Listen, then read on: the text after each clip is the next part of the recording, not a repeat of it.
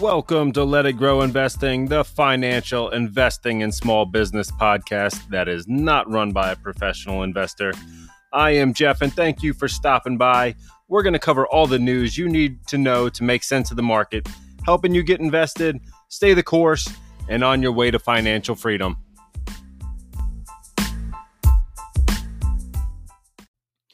Hey, what's going on, guys? Welcome back to the podcast here.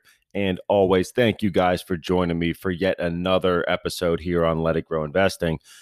So, last time had that uh, talk with my wife. We talked all about uh, you know how we kind of set up our portfolios, how we got to where we are, uh, all the kind of that backstory of you know starting from from nothing, trying to pay down debt, and uh, you know with that being said, we really didn't cover too much on really what the market was doing. And uh, there was a lot of different things going on. So uh, we're definitely going to get caught up today and uh, try to figure out where we can go forward from here and uh, ultimately try to make some decisions on what's next for our portfolio and our investing. So, um, yeah, I guess we can uh, roll right into the uh, to the episode here. But if you have not yet subscribed, please go ahead and do so. Let it click that icon for uh, future episodes so you don't miss out on any uh, new updates from us over here. And uh, also, uh, I do have some links in the description to help get you going. Uh, whether you're looking for uh, crypto, retirement accounts, investing accounts, trading accounts, there's a, a, lot of different options. We're using Webull for the Let It Grow Investing investing challenge for 2023. And that is moving up rather nicely from the start of the year. And yeah, with that being said, let's roll right into things here. So, um, if you're following the S&P 500, I know we've talked about this one a lot uh, on that five day. We started off uh, Monday around 41.29 was the peak, and uh, we closed at the end of the week around 41.02. So uh, a lot of sideways action. If you look at the five day, it does look like a pretty big downtrend, but really we only went down as low as 4,073. Um, so we're in a pretty tight channel of about uh, 50 points here. And uh, yeah, we closed out Friday around 41.05. Um, so up about 14 points on Friday alone, about a third of a point. So, um, what happened over the course of the week? Well, we had some different jobs numbers come out, uh, a lot of different uh, undercurrents as to what's going on out there. We had uh, unemployment come in at 3.5%, where the consensus was 3.6%. So that is definitely nice to see that unemployment is low. Uh, we had a lower amount of jobs actually added. Uh, we had 236,000 jobs added. And depending on who you're asking, there was uh, expectations of between 238,000 and 240,000. Uh, now that is at a low uh, since uh, last January, uh, I'm looking at uh, January was 364,000 for 22. And then we shot up in February to 904,000, some crazy number there. Uh, but yeah, this is definitely the lowest number we've seen in that past year. Uh, you know, December of 22 was at 239. So we were just under that. We were expecting a couple more, but ultimately that uh, was a little bit light. Um, but as I said, still pretty on track to what we were expecting. So nothing crazy there.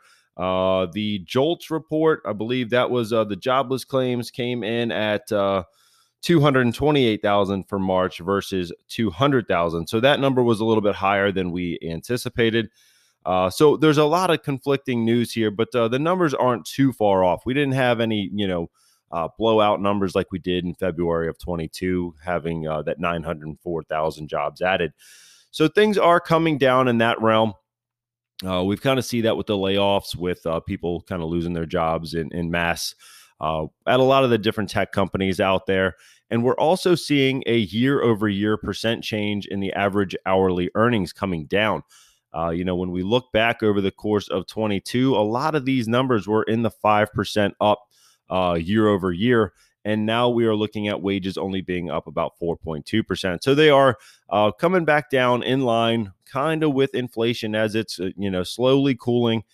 And, uh, you know, the Fed ultimately ultimately said that we might get one more rate hike in May and ultimately pause. Uh, that's at least what one Fed uh, person had said. But ultimately, we will see with some of these different numbers what they take from all this information and what they do with it.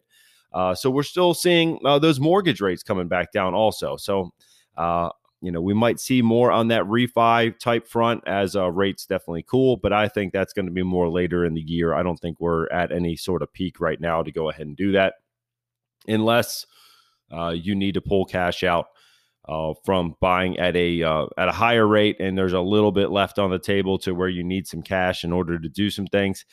I don't really see too many people refining at uh, at these current rates, but uh, everyone's situation is different. I will go ahead and say that. Uh, what else we got? Uh, IRS. They want more money. Can you believe that? Um, I guess that's why they call it the IRS. It's not my money; it's theirs uh, if you get that one. Anyhow, we've got uh, them hiring about 30,000 more staff members over the next two years, and they have a new uh, $80 billion worth of funding that they are trying to deploy. So uh, I guess that means they want more than $80 billion back out of these uh, additional 30,000 people that they are hiring. So that is going to be something we'll be uh, continuing to watch over the course of the next two years.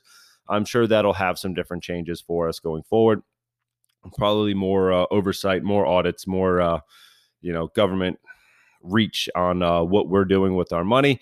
And I'm sure that the the people that were you know Credit Suisse was watching, saying that you know they have a, a lot of uh, American investors putting their money there. I'm sure things like that are going to be uh, cracked down on, which ultimately is probably a good thing. You know, the the ultra rich might not have as much in their uh, their accounts. Oh well, that's uh that's on them for trying to hide money. But um, yeah, what else we got? We've got uh, Pelosi went ahead and exercised 100 call options, which is 10,000 shares if you're in the options game on Apple. So she is buying Apple shares uh, this past month. They have to disclose what they're buying. Uh, I don't necessarily think that that is a great situation that uh, they are able to buy so much and have so much information.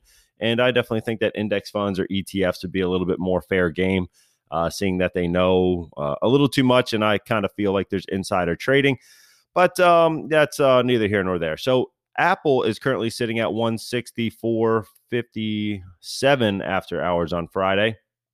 And um, this one is uh, actually tracked up pretty nicely. We were uh, start of the year down around 126, so we're we're back up uh, a good bit here, about 40 points since the beginning of the year. PE sitting at 27 times. Uh, we all know that they've got cash for days. They can do a lot of different things and withstand a lot of different problems or you know downturns. So I'm definitely comfortable with Apple. I don't know that I'm rushing out to buy it, but it's already a, a large position for me. So I don't really know that I'm on board with uh, with adding. Uh, there's only about 3.6 percent of upside according to 29 different analysts, but this one is safe. Um, you've you got a margin of error here, and I, I think that if things really do go south, they have enough cash to really go ahead and survive anything. They are also going to be buying up different companies or making partnerships or deals with uh, other other companies as they possibly get weaker. And Apple's got all the cash; they got all the key uh, keys to the kingdom, if you will. And uh, yeah, we've got. Uh, I'm looking at the uh, the analysts here. We've got one buy rating, no price target, two holds at 145, 168, uh, and then two buys with uh, price targets of 195. So a little bit mixed opinion here as to where we're going. But uh, ultimately, I, I think uh, you know Cramer might actually have this one right. It is kind of a buy and hold for me.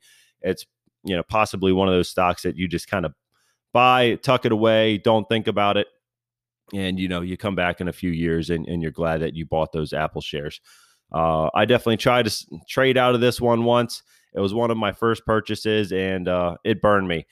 But um, I, I, bought it and uh, it, it went down like the next couple days and it, it stayed down for six months. And then when it finally got back up to about my cost basis, I said, you know what, I'm done with this thing. And then it continued to run. So uh, probably should have just been dollar cost averaging, buying at those lower prices, and then waiting for that rebound. But uh, that was a, a, more inexperienced version of me that uh, really didn't know what to do. I didn't really have that plan laid out as to what I wanted to do when things went wrong. And uh, that definitely makes a difference in your investing. So, definitely, you know, if you've got a, a stock in mind, come up with a plan. What happens if it goes down 10, 20, 30% or more? Or, you know, what happens if it does go up 30, 40, 50%? Like, are we going to hold on to it? Are we going to buy more at those low prices? Is there a price where you want to cut and run and uh, you run for the hills or put your money somewhere else? So definitely come up with that before you get invested. That is uh, certainly something that has helped me over time, and hopefully it helps you as well. Um, well, oh yeah, this one was kind of a, a mind blower too. Congressman Earl Blumenauer, I might botch that name, bought uh, SVB, bought SVB the day before it collapsed for his wife's retirement. Nothing says uh, happy retirement like buying SVB the day before they go bankrupt. That is uh, absolutely painful, but um, you know, I guess that that insider information doesn't extend to everyone. So he was buying that one. Pelosi was buying Apple, and uh, some somehow we're going to meet in the middle on that one. But uh, we've got uh, Tis, uh, Tesla. I can't even talk. Price reductions. The base Model Three down again from uh, a low of uh, forty two nine ninety down to forty one nine ninety. So they cut about a thousand dollars off of that. They are continuing to reduce these prices.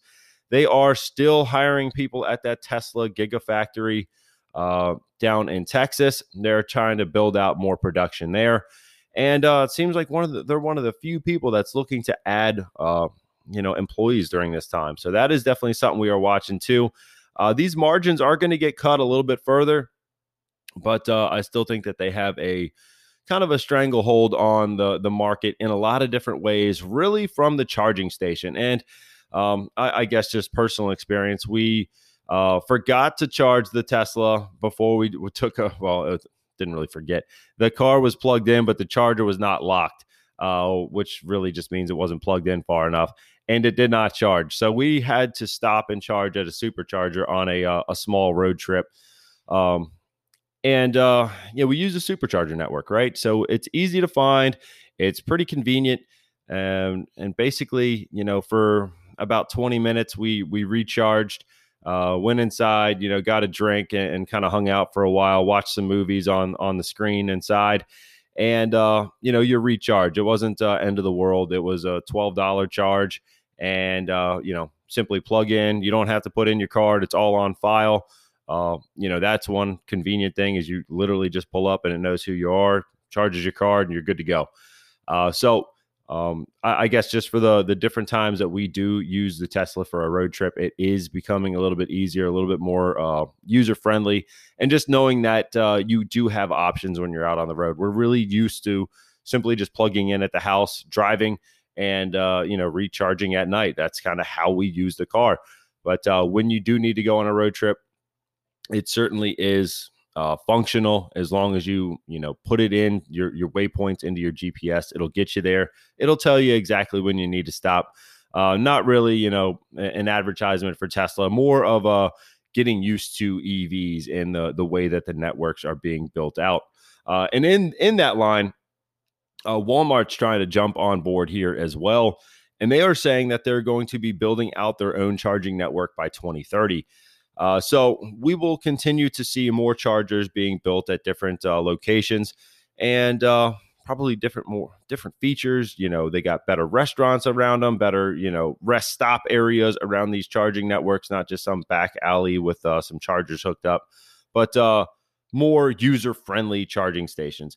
So we will definitely see that at uh, at Walmart. I know there's already chargers at a lot of them, but uh, they're looking to build out that network further and uh, we'll really see how that plays out in the uh, the you know the coming years.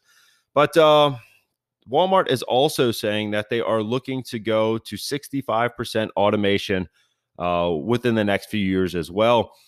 Which I mean, if you've ever been to a store or if you've ever read uh, some of the group threads on Facebook or wherever you get your news, you'll see that uh, most people already say that they're they're pretty much already there, right? They've got 27 different uh, self checkout lines and only two uh, actual cashiers at a register. And uh, I keep seeing things about the carts not being returned. There's absolutely no carts, they're all in the parking lot. So it seems like they already think they're automated, but uh, the automation isn't quite ready yet. So we'll see what those changes actually mean. If they're going to get some kind of robot to bring the carts back, or uh, if they're going to have to pay more to bring these carts back in, because it seems like no one wants to do these jobs as it is. So we're going to see what that actually means for them going forward as well. We've got uh, Charles Schwab. They are saying that they brought in a lot of money in March, even though the stock does not look like it. This one has been beat down, man, terribly with a, a lot of the things going uh, going on in the banking space. So we are currently sitting at $49.35 on Charles Schwab. Ticker is SCHW.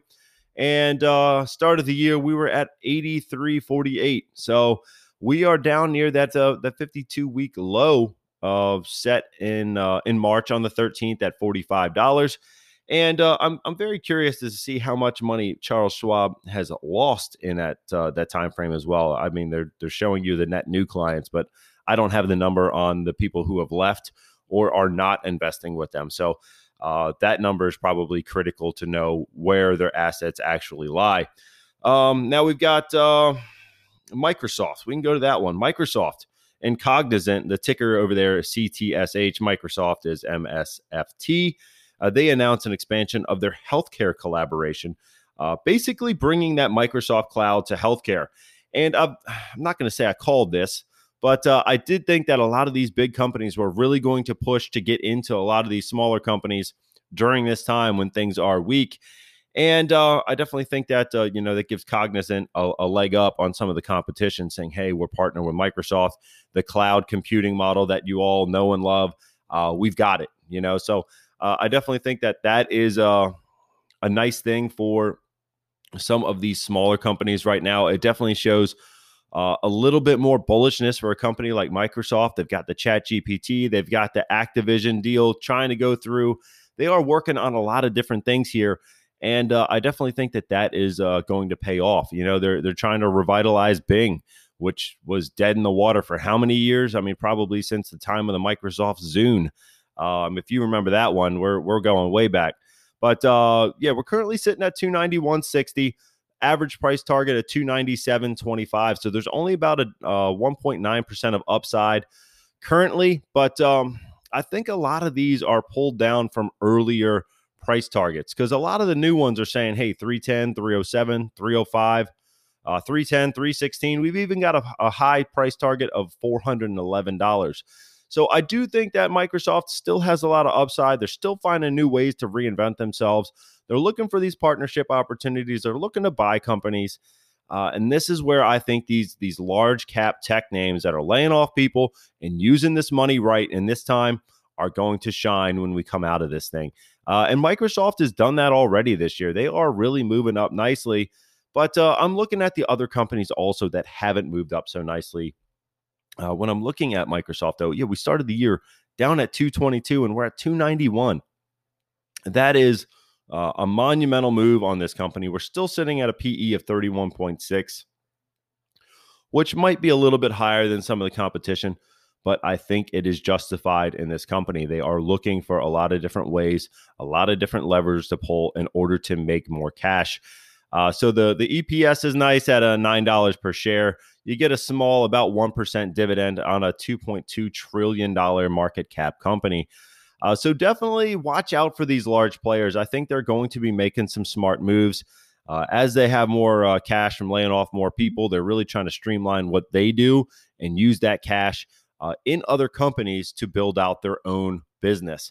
So uh, I think definitely smart chess moves from some of these major companies over here.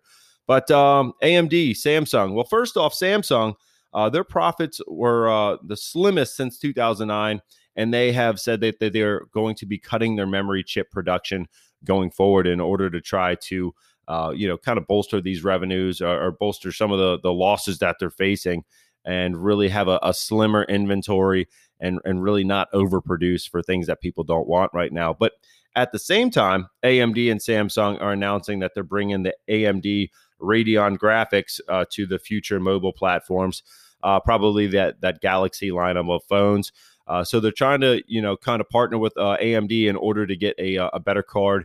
Maybe not make so much themselves, but really let AMD products uh, shine through in their devices. So ultimately, we'll see what happens there. I would be more on board with AMD in this space, as it sounds like they are coming out of a, uh, you know, that that sell off we had in all the chip space last year. And uh, you know, AMD is is getting up to the top of the range here on that 52 week. They were down at $54.57 uh, on October 13th. And we're currently sitting at 92.34. Uh, that yearly high was set last year in June at 109. Uh, so we're definitely getting back up to that top end of the, that range that we were in. There's only about 5% of upside. I still like AMD, uh, but personally, I'd probably look at other chip names as well before making any decisions. Uh, NVIDIA has very low amount of upside as well, 3.3%. Uh, but some price targets coming in, you know, good bit higher, similar to what Microsoft is looking at. We're currently sitting at 270, and we've got some price targets in the low 300s. So a little bit of upside there, but um, I would probably take a pause before buying this one as it has run up so much since January. Uh, but yeah, I mean, I guess if we took took a look over at uh, Qualcomm, uh, we've got uh, about 18.5% of upside over there. If we look at Broadcom, AVGO, we've got uh, about 12% there. So those might have some other options. Uh, Broadcom's going to give you a little bit more in that way of the dividend also. Uh, currently about uh, almost 3% on that quarterly dividend on Broadcom. Um, what else we got? like I said, there is a lot of news this week. Um, AMD also uh, making a new ASIC based media accelerator card to power new area, new era of interactive media. I'm not too sure what this ASIC based media accelerator card is but uh, it's a new offering from AMD for that next level kind of computing that we're going to be seeing in AI, metaverse, things like that. And uh, it definitely shows that they are looking for new ways to be involved and in the right space at the right time. So definitely like that move. We've also got Amazon trying to get into some of this um, uh, data, transmitting data over long distances by the way of partnering with someone you might not be uh, thinking of when it comes to data. And that name is De Beers, the uh, the diamond company. They are looking to grow artificial diamonds, uh, custom made pieces, and they're they're really betting on these things to uh, help revolutionize the computer networks and quantum networking, transmitting uh, data over longer distances. So. Uh, again, I'm not too sure how diamonds play into transmitting data, but uh, Amazon's got a bet, and they're partnering with De Beers, and they're, they're that's quantum networking department of De Beers, which I didn't even know was a thing. Uh, so I guess diamonds are not only forever, they are for uh, transmitting data over longer distances. So, um, yeah, I think that is about the the gist of my list right here. Uh, but a lot to unravel. We've got uh, these unemployment numbers, you know, low, lower than we thought they were going to be. We've also got wages kind of year over year slowing the increases of how much wages were going up which we had talked about that wage spiral and how uh, you know people got a new job they got a raise people got another new job they got a raise and it just made that inflation number kind of keep continuing. So it's nice to see that these numbers are actually kind of falling back in line. Uh, uh, just a lot to unravel here. So personally i think that uh, it's not great for the the people that are getting laid off obviously. But uh, some of these things slowing down and and not having the wages rise and people looking for more jobs, um, you know, kind of taking what they can find rather than just you know looking for a a, a moonshot to go to another company. Definitely is going to kind of put a pause on some of this uh, this wage growth spiral. Um, and, and, there's just a lot going on here. I, am still bullish on some different areas. I still like these uh, these charging plays as we're seeing more uh, build out of networks. Uh, we still got healthcare being talked about in the way of Microsoft Cognizant.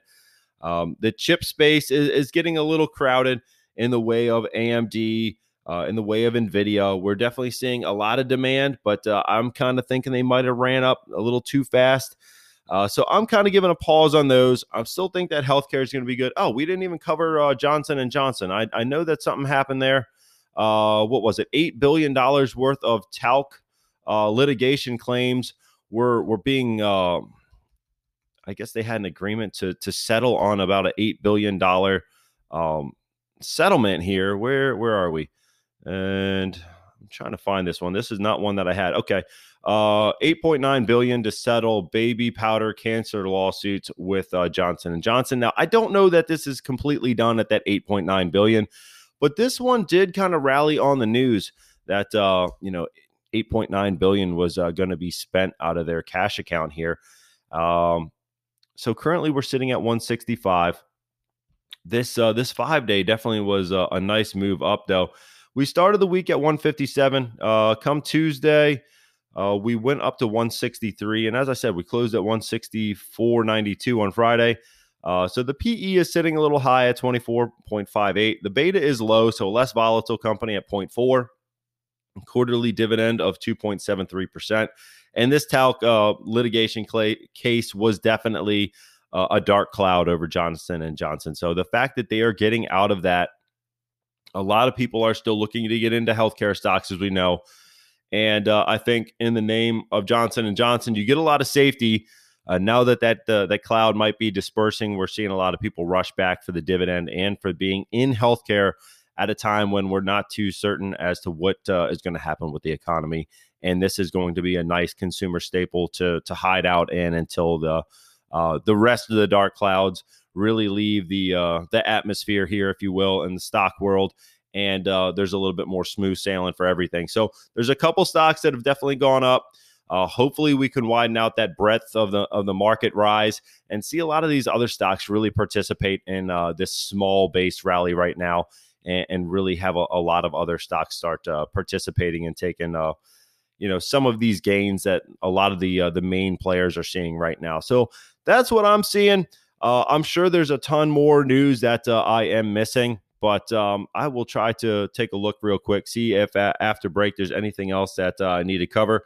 And then we're going to cover five stocks uh, picked by my wife, Jessica, to see just what her uh, stocks look like for this week. I'm going to be a uh, you know, kind of raking through them and seeing which ones might be a good one to get into for the investing challenge for week. What are we on? 16. And uh, yeah, we'll uh, we'll cover those right when I get back, and I'll see if I can't find any more news for you. So stick around, and I will be right back. All right, guys, we are back here on the podcast. Uh, so uh, again, if you have not yet subscribed, please go ahead and do so so that you do not miss any future episodes for me. Uh, so definitely on uh, Spotify, Apple, uh, even Alexa. We've got uh, all, all, those different ways to listen, and and plus some some more where you uh, are definitely checking out those podcasts. But uh, yeah, we've uh, we've definitely got some some more news to get through. And um, what did I miss here? We've got um, what's up first? Well, Apple is going to be opening up their first retail store in India later this month, so we'll definitely see what that means for the the future in that expanding market over there in India. We've got um, uh, FedEx. Where where's that FedEx news? They increased their their dividend uh, by another ten percent. So that is definitely a strong bet on uh, on FedEx, but uh, also the other shipping companies. They are definitely seeing a rise as more people are ordering everything and uh, having it delivered to their doorsteps. So that is definitely a, a bullish call for FedEx. And uh, we we had some more Microsoft news. Can you believe that one? Uh, Microsoft and Palantir, ticker PLTR, explain, expand their cloud partnership to that public sector. Uh, you know, Pal- Palantir is definitely one that I follow, definitely one that I've been invested in. They're definitely more of a cryptic company, kind of sometimes hard to figure out exactly what they're doing or what their products do with the uh, Gotham and Foundry.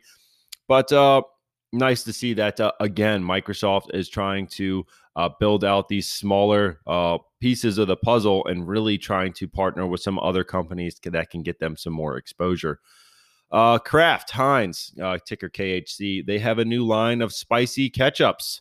And uh, that is definitely something new where they are mixing ketchup with pretty much anything at this point and really trying to expand their product lineup. We will see if they they take off or they're going to be on the discount shelf here in uh, a few months.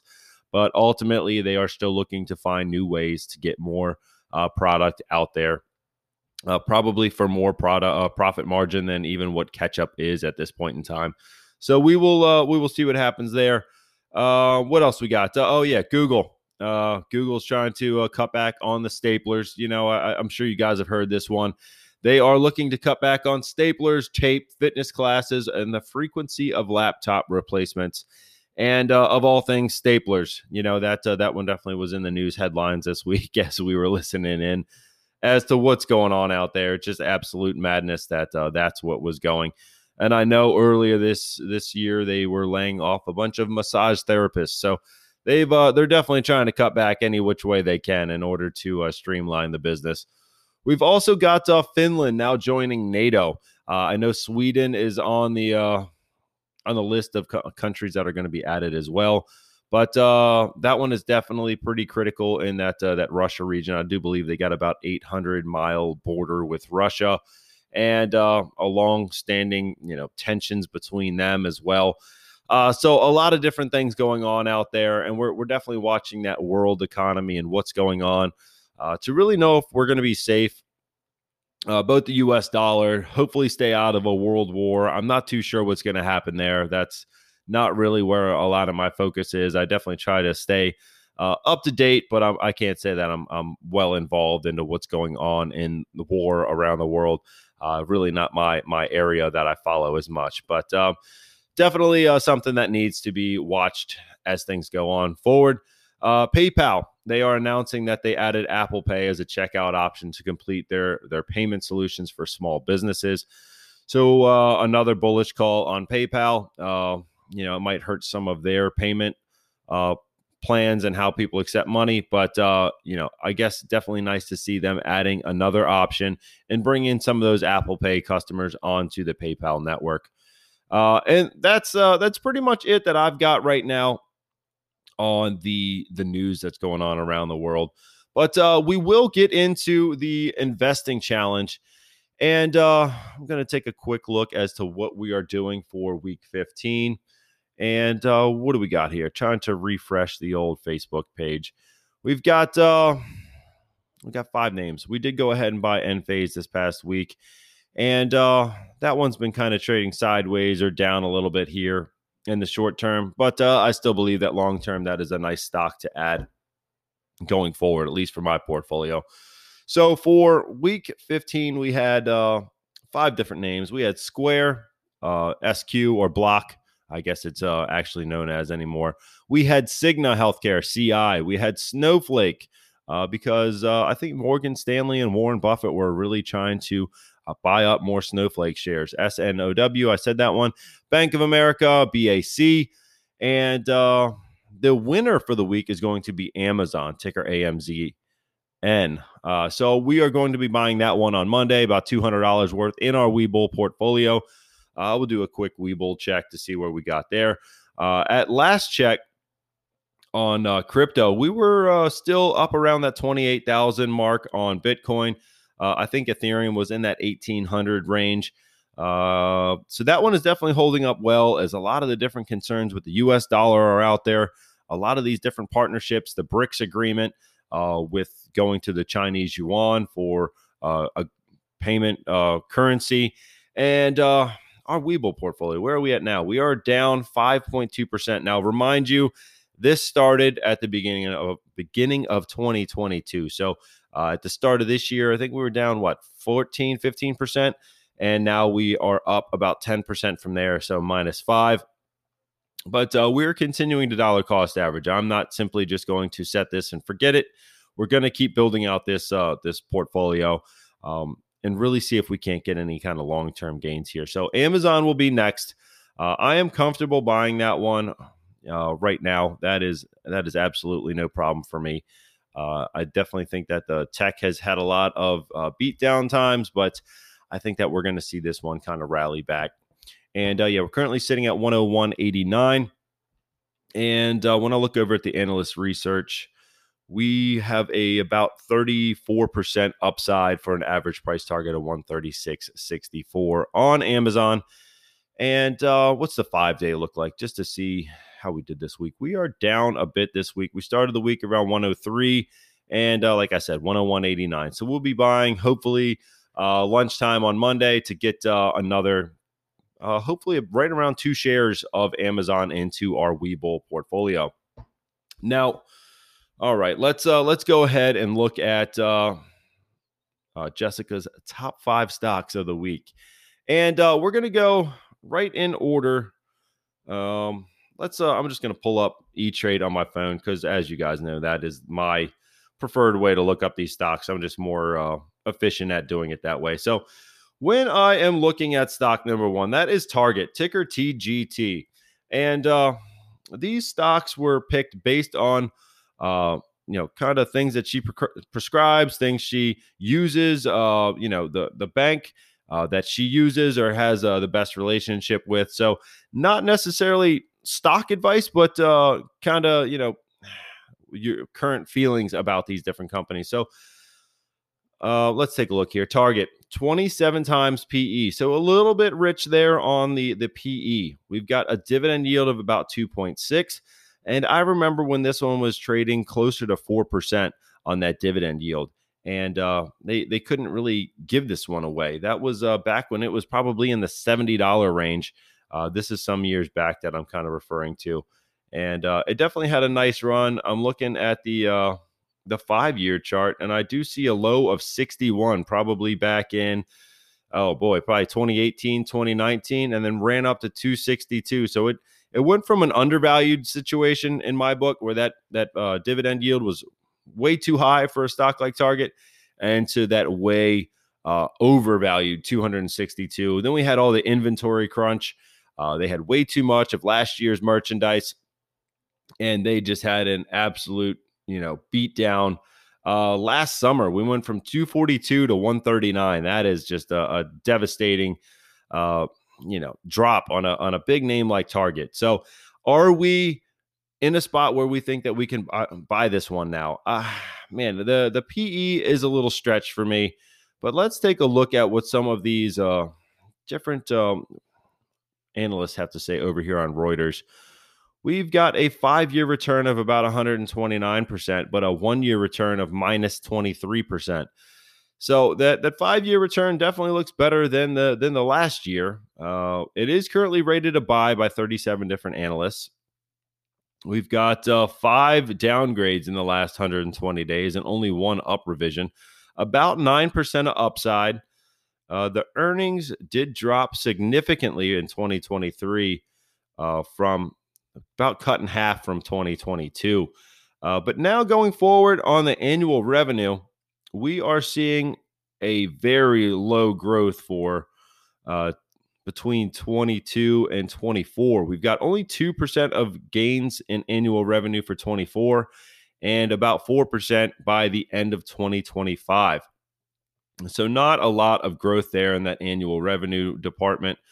We did have a really nice dividend growth on uh, fiscal year 2022, 25% growth in that dividend payout.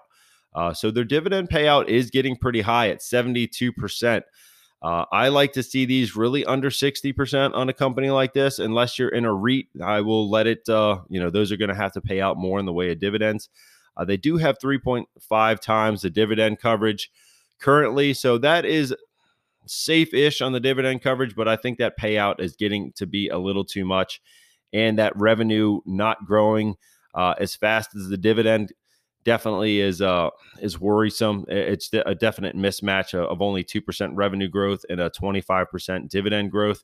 So hopefully we can see uh, some of these revenue numbers come up and also maintain that dividend growth status. Uh, here we go. Price to sales we are at a 0.7, which is a discount to their five-year average of 0.8, uh, well under that uh, S&P 500 index average of a 2.2.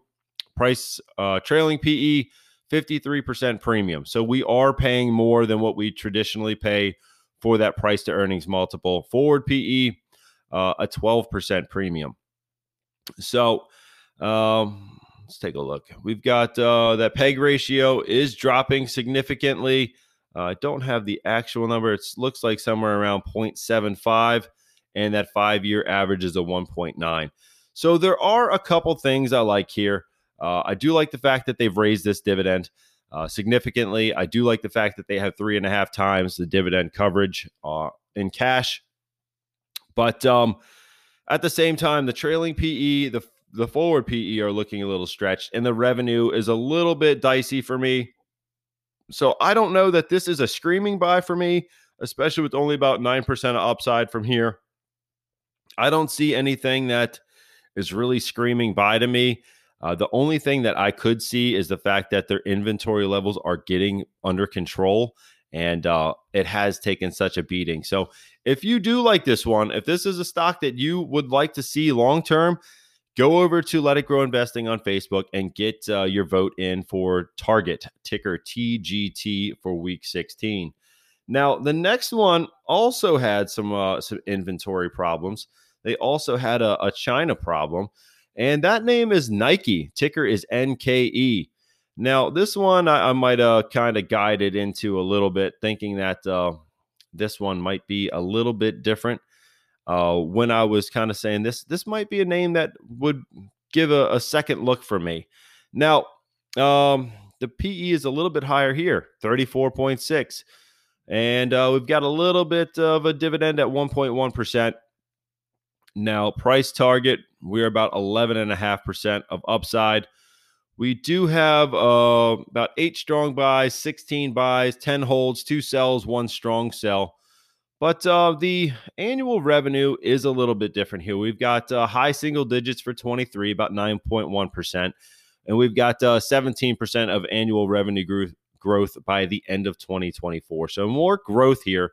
Dividend growth of about 11%. Dividend payout lower. I do like that, 37.2%, with more dividend coverage in uh, reserves, 3.7 uh, times dividend coverage uh, currently. We've got uh, 10% discount on price to sales, 28% discount on trailing PE, and a 6% discount on forward PE. So we are getting this a little bit cheaper buying at the current price point.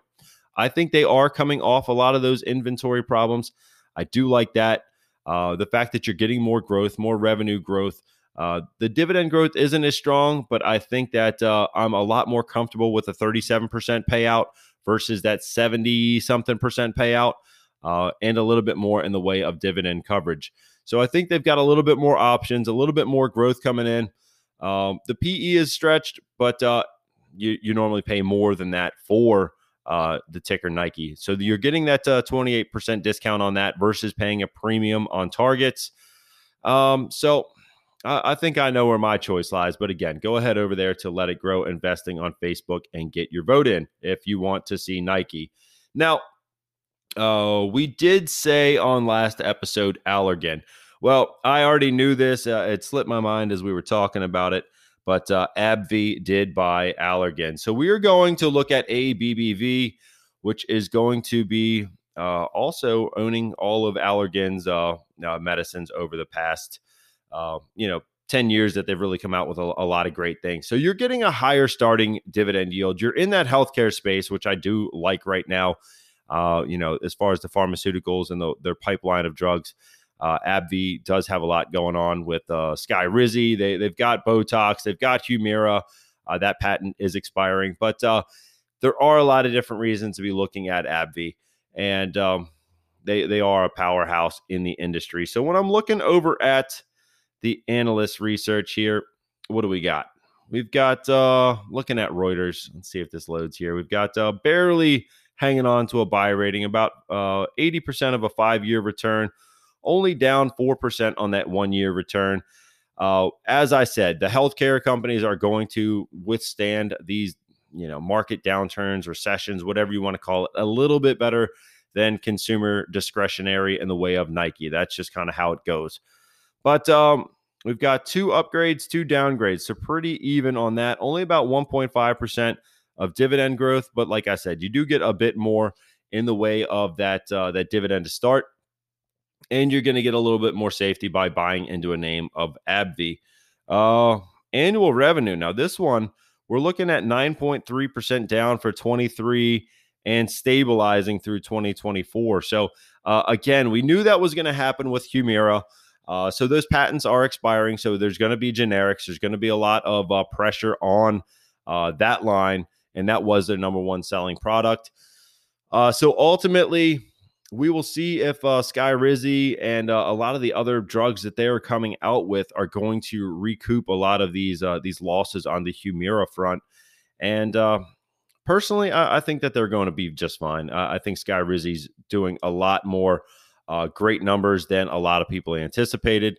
But uh, it is definitely worth noting that this one could trade down on the fact that uh, some of these numbers might come in light year over year and uh, I think people are going to probably overreact. So I again, uh, I don't know that I'm screaming buy on this one. This could be certainly a case to buy when uh, when we get some numbers that don't look so great into the earning season. But um, dividend growth about eight and a half percent. Dividend payout getting high on this one also 87.2%. Definitely something that uh, I want you guys to look for before getting into a name. And uh, again, if you see an ad- annual revenue number going down and you don't know why, you really need to look at why those numbers are dropping before ever thinking about buying that stock. You really need to take a look at the at why these numbers are dropping, or even why they're going up. Uh, you know, massive amounts of uh, gains in a year. If you don't know, you probably need to do a little bit more research. We've got uh, 15% premium on price to sales. We've got a 2% discount on trailing PE and a 48% premium on forward. Now, that has got a lot to do again with the Humira numbers, and uh, those earnings are going to drop. So, I definitely think we need to uh, evaluate this one a little bit more than simply just buying. Um, so, yeah, price to sales again, uh, again above that five year, forward PE uh, above the five year, trailing PE right below it. But um, yeah, if if you're about a healthcare stock that's going to give you a pretty solid starting dividend of about 3.7 percent, uh, I definitely think that uh, you know there's there's some great options out there in healthcare right now. They might not uh, set the world on fire with with growth, but uh, I do think they're going to give us a lot of stability. So if that's what you're looking for, uh, could be a good stock to to get into and then average into as things go down. So number three, ABBV. Now number four now, this one at first sight, where we're where we are in the market, uh, looking at TJ Maxx, the ticker TJX, I do think that this could have uh, some upside potential just at first glance. Now, uh, as all that inventory was overproduced last year, uh, you know, these companies, TJ Maxx, are going to be buying these uh, unsold goods from other retailers at a massive discount. And now I think that people are going to be looking more at these stores as uh, you still got demand in uh, you know apparel and things like that, but the uh, the price point is going to be a big factor. Everyone wants a deal on what they're buying, and uh, you, you know you're going to go to TJ Maxx to find that. So you're getting about uh, a 1.7 percent dividend. Price uh, earnings PE is at a 26. Uh, let's uh, uh, they did just boost their dividend also. Let's check that out. We've got uh, Reuters here saying it is a pretty solid buy. 87% uh, return over the past five years. And this one actually went up over the past year, about 29%. So that is definitely nice to see on this front. We still got about 10% of upside on TJX, with annual revenues growing about 6.4% in 24 and 11.7% in fiscal year 2025. We've got dividend growth of 13.5% and a lower payout at 41%. Uh, dividend coverage is same as Nike's at 3.7 and uh, a little bit higher of a dividend. So uh, 1% premium price to sales, 30% discount on trailing PE, and 2% discount on forward PE. So uh, a lot of things are checking out right in line. Price to sales right where it is in that five year average. Uh, that PEG ratio uh, right below its five year average. And uh, I think it is one that um, going through a recession could do really well. Um, you know, people still need to get their kids' clothes. They're still going to need new new apparel for themselves, and uh, I think that uh, they might be, you know, more leaning on that value side rather than going and paying retail for these brand new items. You know, I, I don't think when it comes to the the way of jeans, if you're going out to to work or do something. People are just going to go get a pair of jeans and and find something at a great price point. So that is definitely something that uh, kind of interests me in this market and the current situation is TJX. Uh, they also operate uh, Marshall stores as well as uh, Home Goods, and they also have TJ Maxx Canada and uh, Marmaxx, which I'm I'm not even familiar with that store, but um, I'm guessing it's a similar type price point offering uh, that they operate as well. Um, so now what else we got? The last one and that name could also be something that's really interesting to me right now. And the name uh, Capital One Financial. Now, Capital One is in that uh, that top tier of banks. I think they're somewhere around number eight or number nine as far as assets under management under uh, this bank. Um, so now we are currently at 94.40. Uh, last April we were at 144.73. So that was a high. We're definitely closer to this low. And uh, back in February, we were sitting at 121. So this uh, this current uh, problems in all the banking sector did bring us down to about a 89.7. Uh, actually, it does say on March 24th, 86.8. That was the low. So um, we're definitely closer to that low. Uh, I do like being in those tier one banks, as I've talked about before. Uh, about a two and a half percent dividend yield. PE is super low at 5.27. So I think we get a lot of safety from that. Earnings per share of 17.9. Uh, so that is really nice on that earnings per share front. The PE nice and low to give us that safety. Um, Trefis says we've got about 23.4% of upside. Let's see if Reuters agree with that or if there might be a little bit higher. Uh, 21, they're actually a little bit lower, and that is against uh, 19 different analysts when you look at the uh, Reuters report as to who makes that that price point here. Um, so earnings coming down slightly but we also have revenues going up for 23 and 24, about 8% in 23, 11.3% by the end of 24. We've got uh, dividend growth last year at 20% and a super low payout ratio of only 13.4%. So I really like this. This is a nice setup. They've got nice growth. The revenues are going to match that, and your payout ratio is super low. So you've got enough in the way that they can still uh, raise this this dividend, continue to do these uh, these larger dividend uh, payment uh, raises, but also not get you to the point where they're paying out too much. So it could be a sweet spot of uh, getting larger increases, getting a yearly raise, and still have enough left over going forward. So I definitely like that. Uh, and it, it looks like uh, the the numbers here agree with me. Also, price to sales thirty three percent discount. Uh, trailing PE, 54% discount. I thought that 5.3 was low, but their five year average is 11.5. So definitely cheap there. Uh, the forward PE is at a 6.6, and their five year average is a 9.3. So 30% discount there. Uh, so as far as those numbers go, the dividend payments look good. The fact that they just got beat down with a lot of other banking stocks that might not be, uh, you know, right in the wheelhouse of what they're doing at Capital One uh, I definitely think that these numbers are probably the most attractive to me right now, but you have to also take into consideration that we're going through a potential financial crisis and more pain in that banking sector. So uh, I'm not going to say that it's not without risk, but uh, I do like this as an entry point and uh, probably a good spot to dollar cost average into some of these banks. I've, I've said that a couple times now, but um, yeah, that's what I've got for you guys. So, number one, we've got uh, Target, TGT. Number two, we've got Nike, NKE. Number three, we've got AbbVie, ABBV. Number four, TJX for TJ Maxx. And number five, COF for Capital One Financial. Um, I think there's a lot of great long term plays here. Um, some have better entry points right now for some different reasons. But uh, we really got to take a look at which one do we want to add to and where are we willing to put our money in the short term? What kind of, you know, tolerance for pain do we have in some of these names? And uh, really, where do we see them going in the future? So, I've got my own thoughts. Uh, I'm going to let you guys pick those, though. Uh, that is going to be over there, or Let It Grow Investing on Facebook. Link in the description. If you're not a member, please join the group.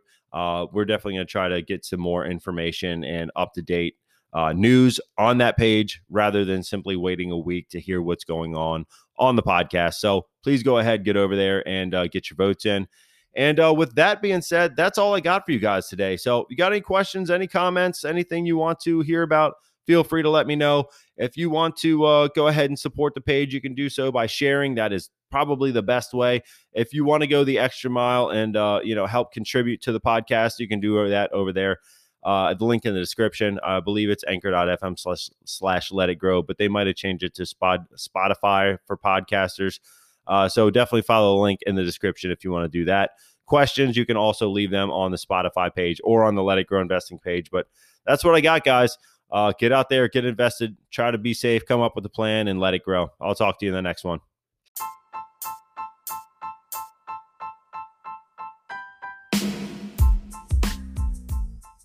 Thank you for stopping by here on Let It Grow Investing. Please make sure to like, subscribe, and share to build a community of like minded investors.